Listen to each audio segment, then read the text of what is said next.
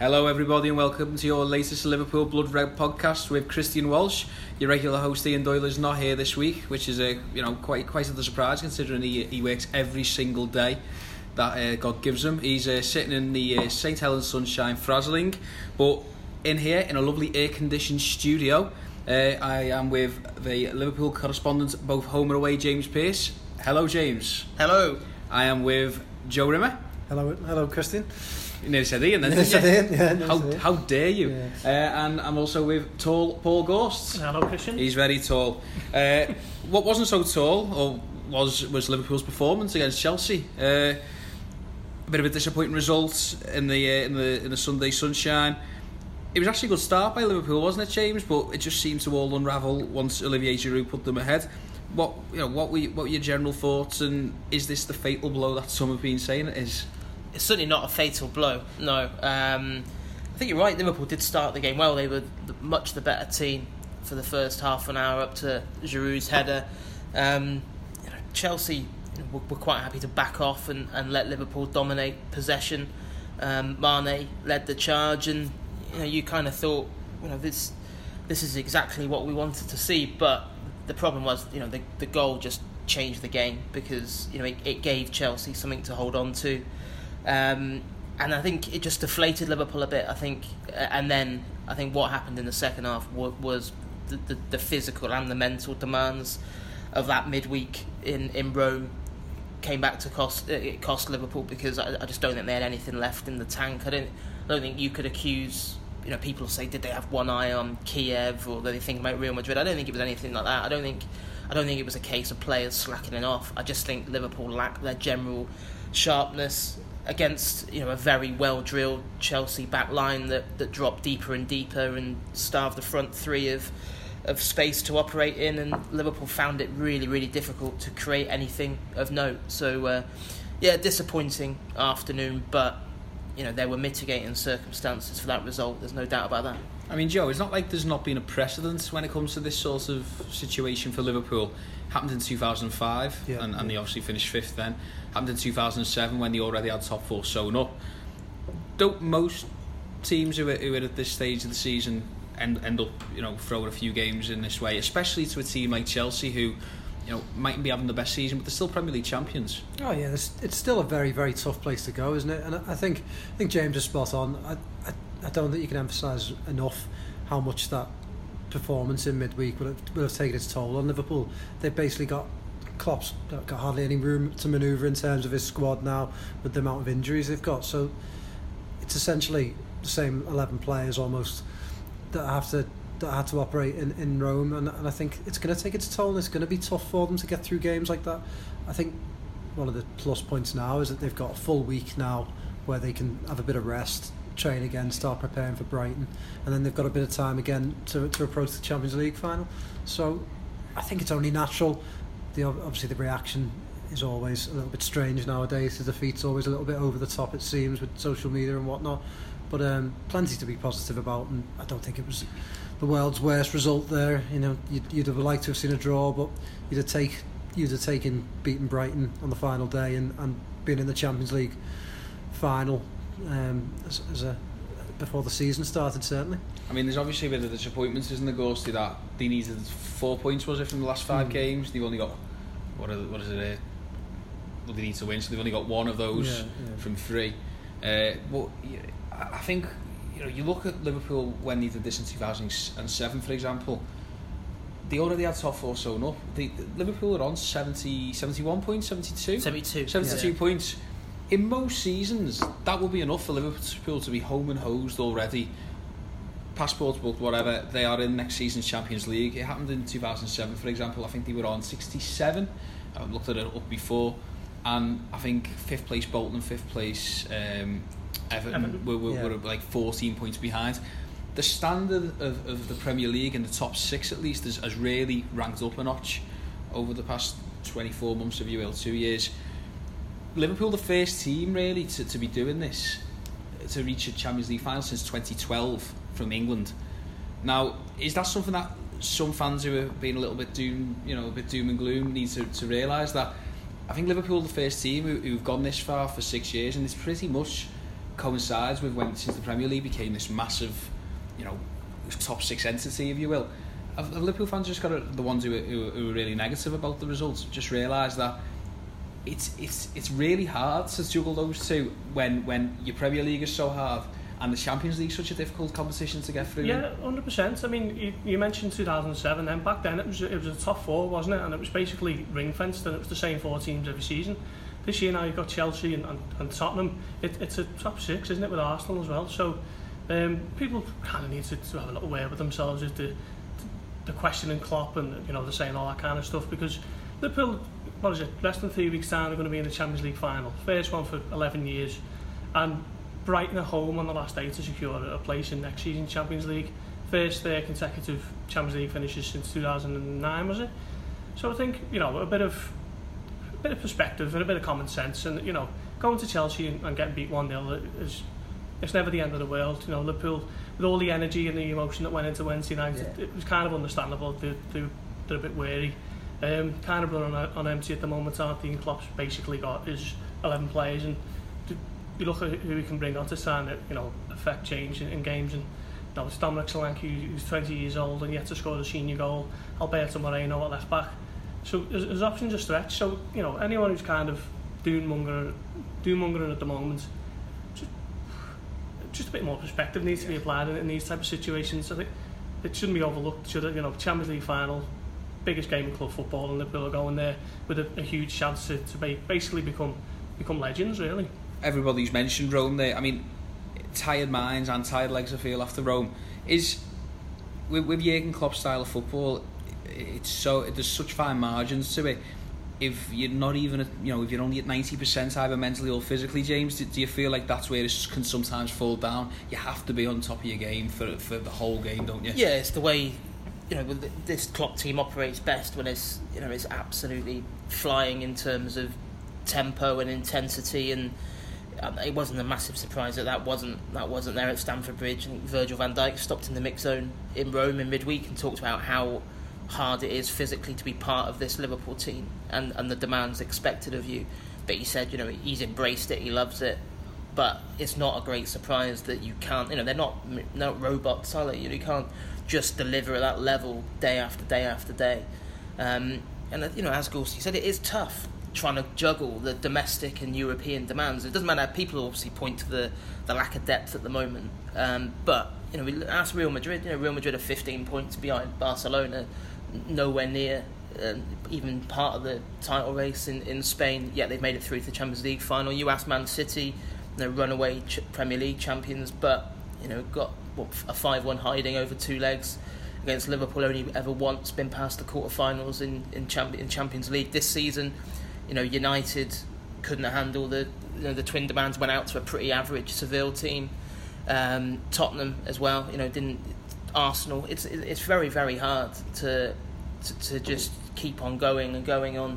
on two fronts, and yeah, it's it's frustrating in a way that Liverpool haven't got the job done, because I think ideally, you know, it, it would have almost have been like a, a glorified testimonial, the Brighton game, in terms of giving key men a, a day off. You know, you might even have seen a situation where, you know, like a Curtis Jones got given a debut or something like that. Of course, you know, that's completely out the window now. It's, as Klopp said himself, you know, it feels like they've now got two finals, but it might not be the worst thing either, you know, to, to have a game like that to, you know, Liverpool know they need to get back to their best ahead of ahead of Madrid, and, you know, it's it's it's just going to be a, you know, a massive day at, uh, when when Brighton come to Anfield on, on Sunday, and, you know, let's not forget Brighton are safe. You know, they've got nothing to play for. I think they've got the second worst away record in the Premier League, and they only Stoke have picked up fewer points than their travels this season.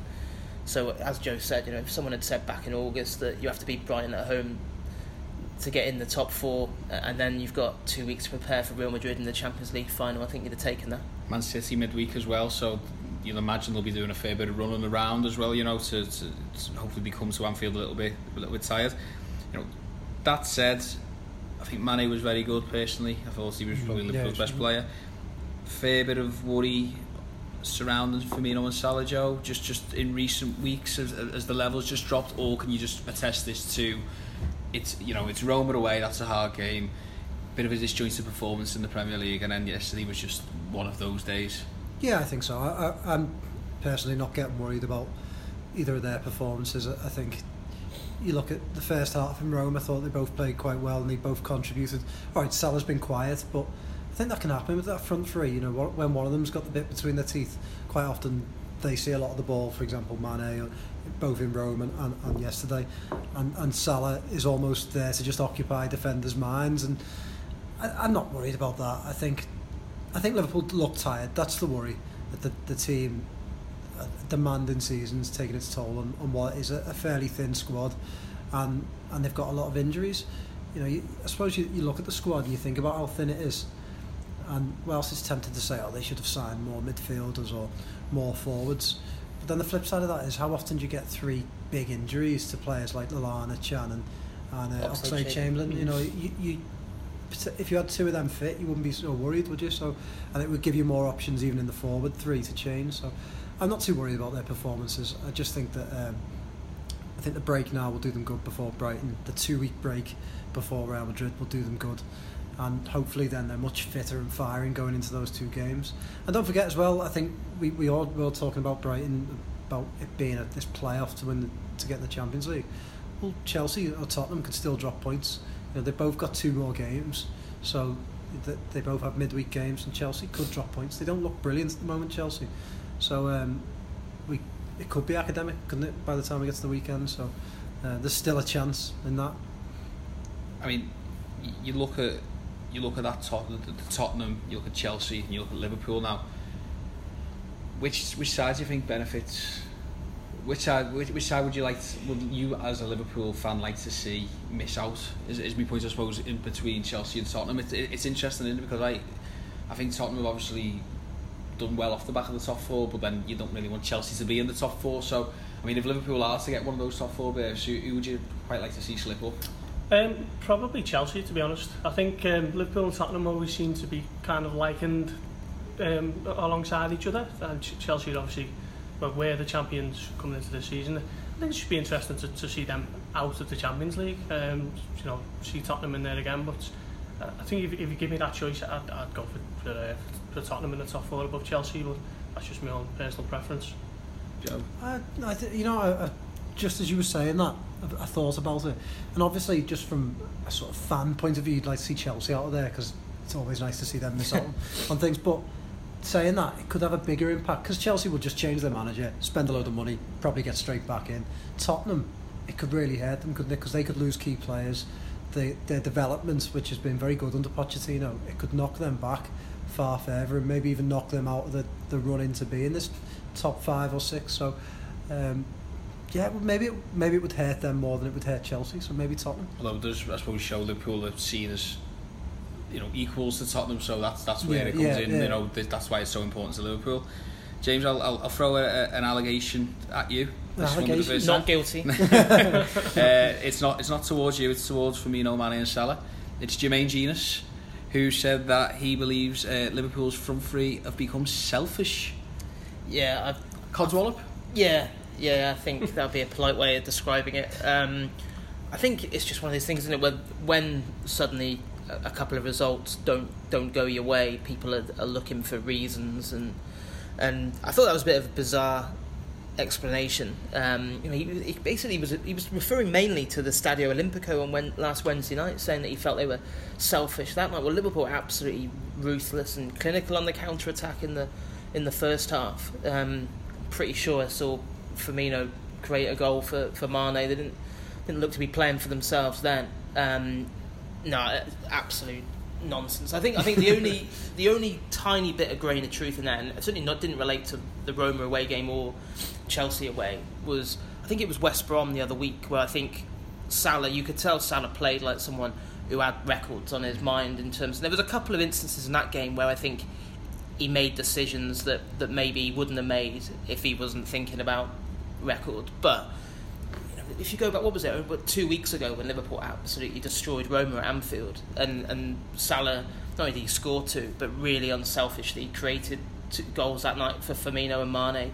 You know, their success this season has been based on the fact that I don't think there is egos that gets in the way there. They they play for each other. Well, they got eighty-nine goals between them.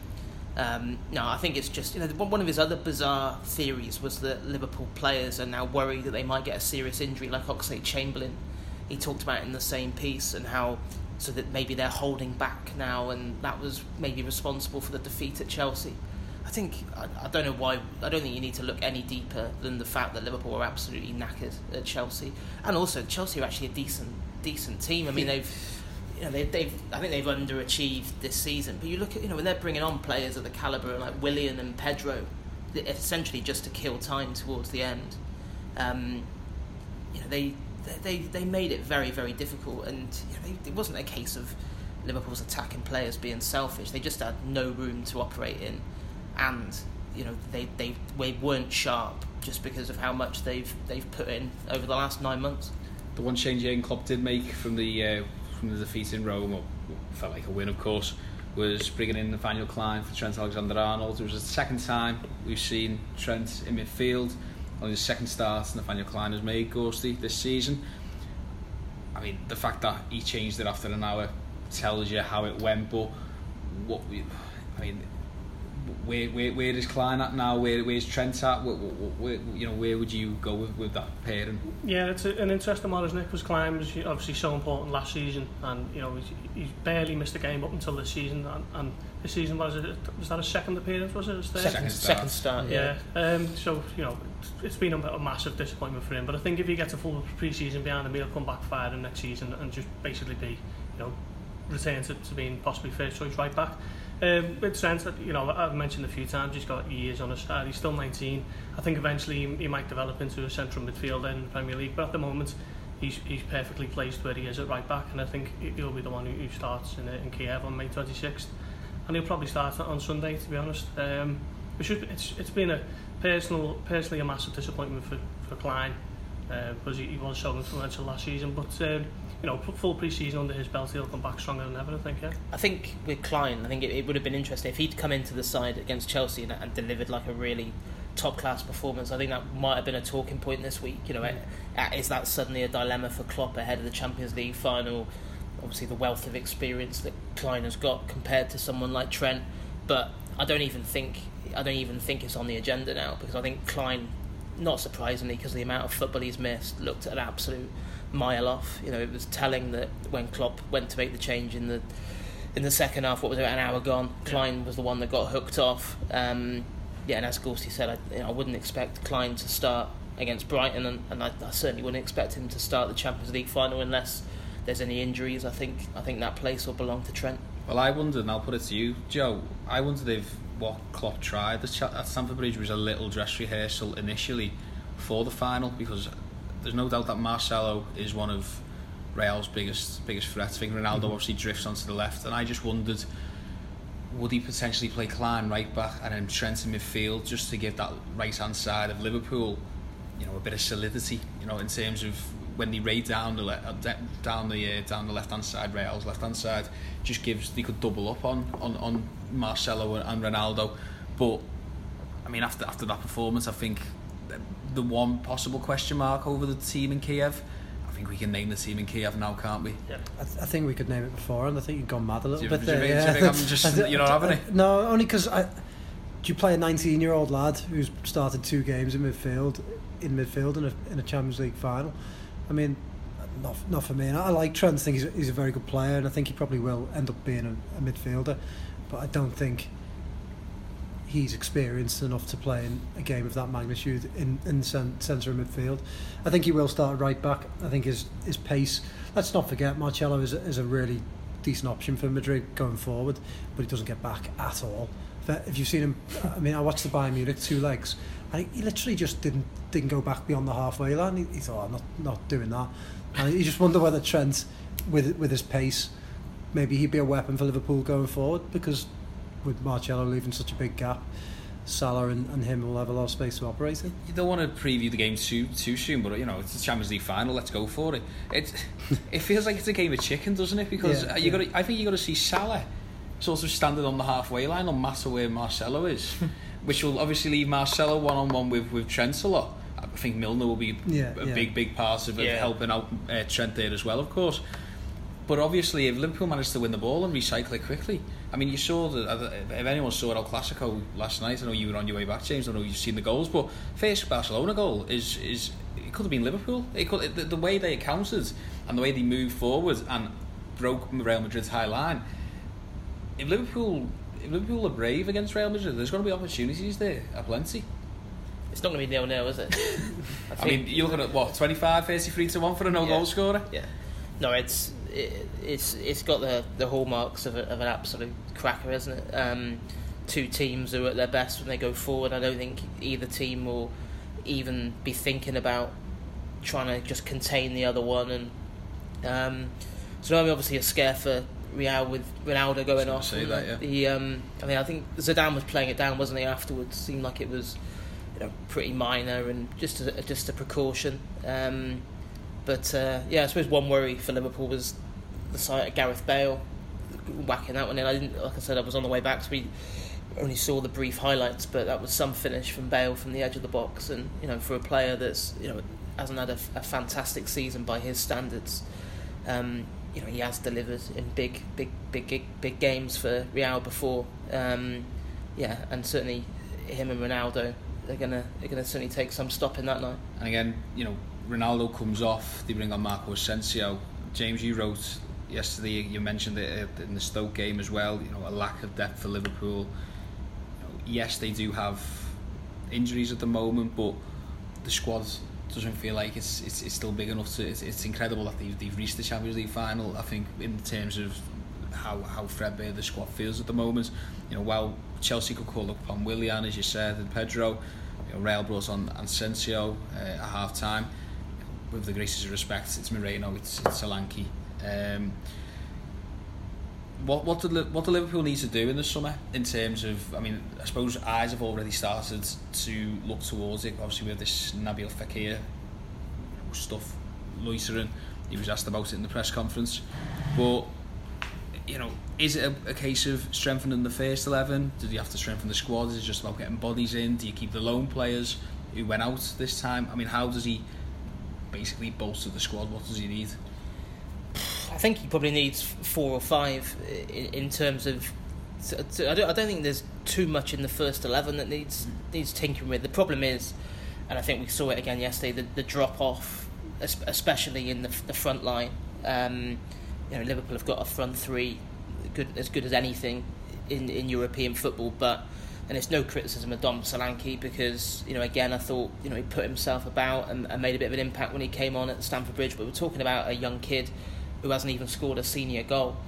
And that is, you know, that is some leap from coming on to replace Mane, Salah or Firmino.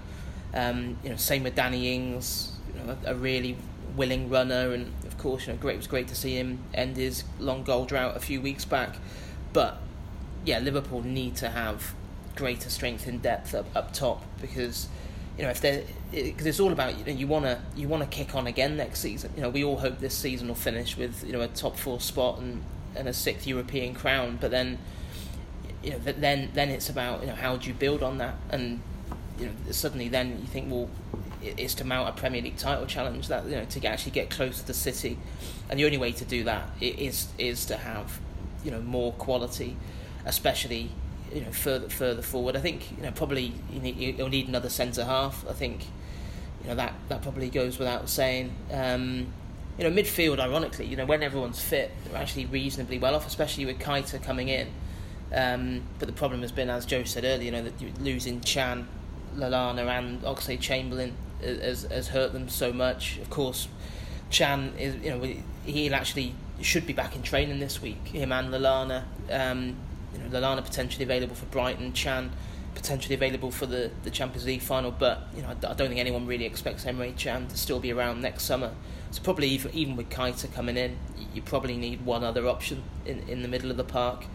Um, you know, John W. Henry was at Stamford Bridge, wasn't he? So you know, I think surely that would have been pretty apparent to him when uh, we, we were sat not, not far behind the dugout, and you could see in the second half Klopp kind of looking behind him, thinking, you know, how am I going to change things here? And you know, obviously he had Henderson to bring on, but you know, apart from that, the you know the difference in the two benches was, was pretty startling, really. I think the tantalising thing is you think, what could Klopp achieve if he had options? Um, I think over the last six weeks, you look at the efforts and, and the, you know, the results he's managed to summon from thirteen or fourteen players. It's, it's been unbelievable. But now it's really starting to bite, and it's, you know, I can't change it because I, I don't have the options. Liverpool have been really unfortunate with with injuries in midfield. Um, that's been well documented. But, you know, as as I mentioned on a couple of pods ago, he's, he's got three fit midfielders for for a team that plays three in midfield. So, you know, he's got his hands tied behind his back.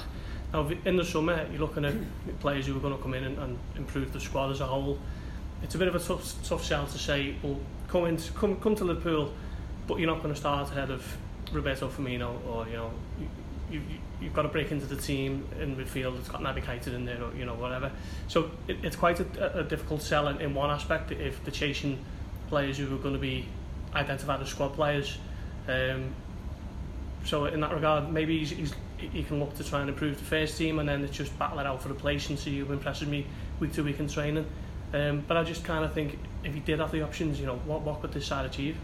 Is this a Liverpool problem? I'm thinking back the past ten years when Liverpool have gone close to to trophies. You think about two thousand nine, their first option off the bench was Ben Ayoun, maybe, and then you're looking at El Zar, you're looking at Ngog, players like that. twenty fourteen. Brini, Joe Allen, was yeah. it? Yeah. Joe Allen was that one sub for about three weeks. It was yeah. just that, that that was the absolute nailed on. And now you're looking at what, what what's Liverpool's go-to sub? Ings or yeah. Solanke? Yeah. I mean, how how the how do Liverpool keep on finding themselves in this situation? I mean, obviously there are the injuries, and it would be a lot different, I think. But that being said, you know, let's say if they do need a, a game-changing substitution, you're still only looking at maybe Gini Wijnaldum. You're looking at Lallana, but he hasn't been up and running much. You may be looking at Emre Chan. You know, Sturridge and Origi, obviously, they haven't had great loan spells anyway, but they're out on loan somewhere. You've got, you know, other players out on a temporary basis. How do Liverpool keep on getting themselves into this situation where they're basically relying upon fourteen, fifteen players to see them through the most important part of the season? I think in the past it's been selling players at the wrong time or letting players leave. I always point to my biggest bugbear back in two thousand nine, I always point to it, Robbie Keane, yeah. and selling him midway through the season when, alright, he, he hadn't perfectly fitted into the way Liverpool played, but he'd scored something like six or seven goals in the first half of the season, and for me he should have just stayed and been a player that comes off the bench and Liverpool have an extra option, or when Torres was injured he, he could have played, but instead they said, oh, he didn't fit in, and he was sold back off to Tottenham, and, and granted there might have been problems behind the scenes at the time that we would later would later become apparent.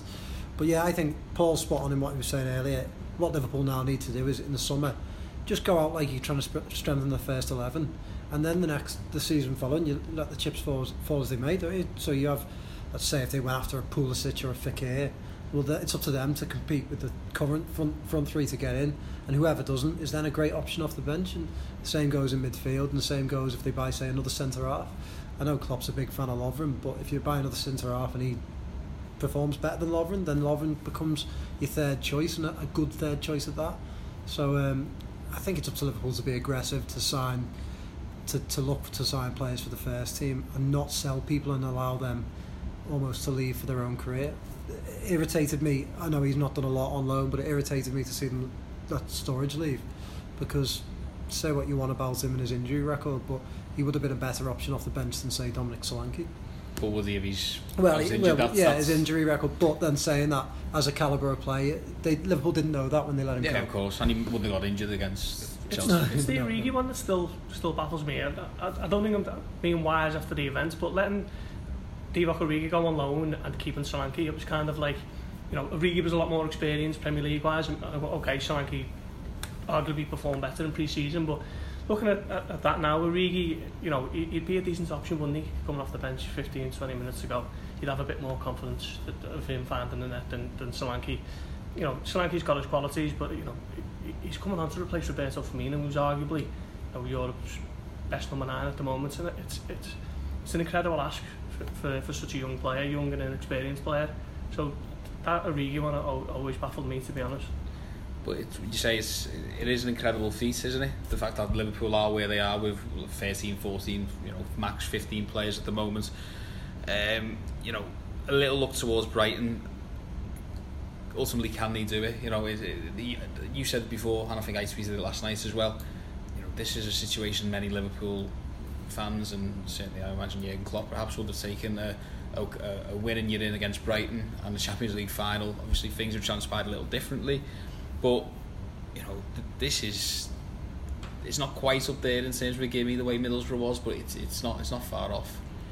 No, it's, you know, it's a similar scenario, isn't it, to to Middlesbrough a year ago, and I think, you know, it, it will be that kind of occasion where it probably will be nervy to start with. Um, you know, I think Brighton, although they're safe, you know, of course, that, you know, after the season they've had, you know, the, the pressure's completely off them. They'll they'll want to put on a decent performance, but no, I, I I'm not particularly concerned. I think the the massive thing that that Liverpool side needs, and was so crystal clear from the game at Chelsea, was was a rest, and they'll get that this week. Um, you know, see, uh, the, the players were in today doing a recovery session. He's given them Tuesday off, and then back in on Wednesday, um, and then, you know, Klopp will actually get some time on the training ground to, to work with them, which, you know, he hasn't had in, in recent weeks, where they've just been in that constant cycle of playing and, and recovery, playing and recovery. Mm. So, you know, Lallana should be available.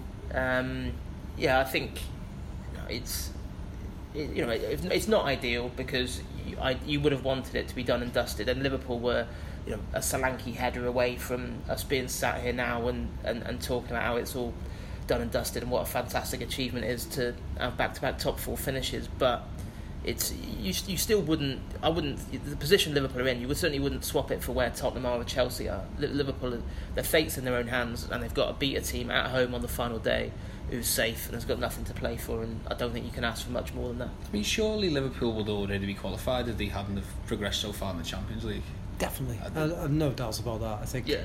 I think they they'd, they'd never have been going into these games as quite as tired as they are, and I, I'm I'm I'm certain they would have thrown more at West Brom and Stoke. Um, so yeah, I, I Everton, think so. Everton, yeah, of course. Yeah. That that was a real change team, wasn't it? And the the mad thing is, is you also think back to Stoke. Salah, it was a Salah chance away from being at least one nil. West Brom, a terrible last minute. Uh, whether you even say it was a free kick or not, um, free kick, and then Everton, they, they didn't half have their chances. I know, granted, Everton had theirs at the end, so I think Liverpool would have would have done it earlier, and I'm still confident they will. I don't think Brighton are a team that's set up to frustrate. So, and you think back to the, the, the game earlier this season, was it five one? Gini Wijnaldum playing centre back. Yeah, and, and Liverpool tore them apart at will, didn't they, by the yeah. end of it? So, you know, I don't want to sit here overconfident, but I, I think Liverpool fans should be confident that they'll do the business. Is this the strange thing, Ghosty, in the sense that Liverpool fans are really frustrated that they've having to play this win and you're in, which I think I'm going to copyright, by the way, win and you're in game with Brighton to get into the Champions League when they're already in a Champions League final? You know, it's it's you, you're trying to qualify for the tournament that you are one game away mm. from winning. You know, ultimately, I suppose I'll put a load of questions to you there. The Liverpool fans came, some of the, the ones who were moaning about, well, why why why have they fallen away here? Why haven't they done this, that and the other?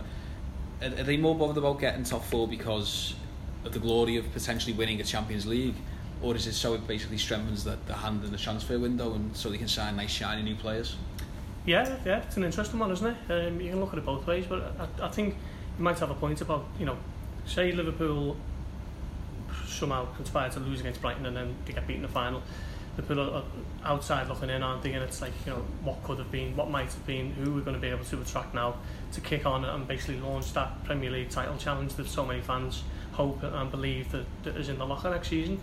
So it's a difficult one, isn't it? Um, but I think, you know, I think everyone would probably agree as well. If you'd have said in August when Liverpool kicked off against Watford, last day of the season you're going to have to play Brighton at home, beat them and you're in the Champions League, everyone would have snatched it with two hands and, and said that'll do us. Um, It's got so many hallmarks of, of the Middlesbrough game last season, and I do agree with James that I think it will be a nervy afternoon um, for however long it, it takes until the, the deadlock's broken, um, and then I, th- I think it might turn into a bit of a procession. But also I think it, it, it'll ju- it'll just be there just to keep players sharp as well a little bit, because what was it, two weeks between the Brighton game and the, and the Champions League final, um, and obviously they've got the week to kind of uh, rest and recover at the moment. So I think it might just serve as a little sharpener as well, and uh, hopefully that'll be the game where Mohamed Salah breaks all, all the records that are in front of them at the moment. I suppose it's one of those, isn't it? If, if Liverpool beat Chelsea or draw with Chelsea there, then you potentially, and, and, he, and he decides to rest players, you're looking at a three week gap there with no with no game. That feels like yeah. a hell of a long time without mm. match practice. So it might actually help Liverpool that it sort of transpired like this, as long as, you know, they obviously get the job done. We'll do predictions and all that later in the week, I think, when we know a bit more about who's fit, who's not, who's looking sharp, et cetera. Um, just before we go then, uh, it's the Player Awards as well on Thursday. Yep. Um, so, how many awards is Mohamed Salah going to win? How many available? Uh, what will he win? Obviously, he'll win Players' Player of the Year. Yeah. Fouls Player of the Year. Yeah. Goal of the Season. Yeah. Which one? Uh, the, the header against Leicester, probably. I don't, which... uh, Everton. The one against Everton. Everton, yeah. Or even the one against Roma. Roma. Yeah. That's one in the very top similar, corner. Actually. Yeah. Chance against Hoffenheim's up there for me, you know. If if that's included, do you remember that one? Yeah, yeah, yeah. Yeah, yeah, not a bad shout. But it's going to be Salah, um, isn't it? Egyptian young, of the Year. Yeah. Can he win a Young Player of the Year? Uh, no. He can now. I think, I think Trent. Trent. Trent will yeah. walk away with Young Player of the Year, won't he? Um, Academy Player of the Year. Curtis Jones. Probably yeah, would be Curtis. Be Adam Lewis. Adam Lewis is another shout. Yeah, he'd be a contender. Obviously, Rafa Camacho, another one that's made the leap in, into Melwood. But yeah, I'd have thought Curtis is probably the, the most likely. I was going to say, how transparent is this? Because obviously, with, with Curtis, I think there's a there's a bit of a desire to not keep a lid on him, but, you know, just sort of, they don't want, I don't think Liverpool want him too much, you know, around him, because he is seen as like a really good player. And, you know, is is there a chance they might say, well, we won't give him that because we don't, we you know, we don't want this massive ring around him. Let's give it, let's give it to Conor Masterson. No, I, I don't think that'll have any impact on. I think Neil Critchley, I was down at the academy seeing him at the back end of last week because Liverpool under twenty-threes play their final Premier Two game of the season against Chelsea at Anfield on Tuesday night, seven o'clock kickoff, and he was he was saying then that the, the way the environment is at the club, you know, that he said, you know, I think his phrase was, you know, if you were a big head, you wouldn't you wouldn't last too long because um, you wouldn't get away with it.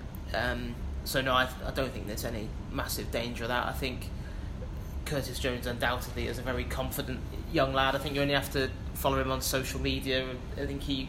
He's certainly one that's shrinking violet amongst the celebrations in Rome, um, but I think that's part of his appeal for the the staff at the academy, because, you know, he has, you know, talent's one thing, but you've got to have the, the belief and the confidence that you're good enough to be there and um, and prove that you belong. And I think, you know, it's just a case of channeling channeling that the right way. And um, you know, it looks like probably Curtis won't get his debut this season now because of, of the way that things have panned out, but. You know, he'll be one of those players who will certainly be in contention in pre-season when, you know, at a time when, especially after the World Cup, Klopp's squad will be heavily depleted for the, the opening friendlies, and I'd certainly expect to see him and, and Camacho as uh, as part of that. And the same goes for those lads who are out on loan. Of course, you know, Gruitch is now back; his season's over. The same with um, Harry Wilson, Ryan Kent. Um, Obviously, Ojo once once he's finished at, at Fulham, you know, for those players coming back, you know, those early weeks of pre-season are, are going to be kind of make or break in terms of proving that they've got a part to play um, next season. Will Rhian be fit as well? Should be, yeah, yeah. I think he was he's on course for kind of July July time. They hope he'll be he'll be back around. I mean, Klopp is seems you know he, he he's been very instrumental in ensuring that. Rather than Rhian Brewster doing his rehab at the academy, he's doing it all at Melwood. You know, he wants him to feel part of the first team setup, and that's with a view to, to using him in the pre-season games. So, yeah, hopefully all of his rehab continues to go to plan, because, you know, certainly we talk about Liverpool not having depth in terms of the front line. Well, you know, he's a massively talented young player who, who who may well have even, you know, if he'd stayed fit, may well have leapt ahead of someone like Solanke at this over the last month, but. Um, You know, sadly, the injuries did for him in terms of the second half of this season. But yeah, he's got a he's got a massive future ahead of him. Thanks very much, everybody. I think that'll do us for this week. Uh, well, for the first episode this week, we'll be back on Thursday. Let's see if Ian Doyle manages to get himself out of bed this time. Uh, so thanks for joining us, and we'll speak to you later in the week. Bye now.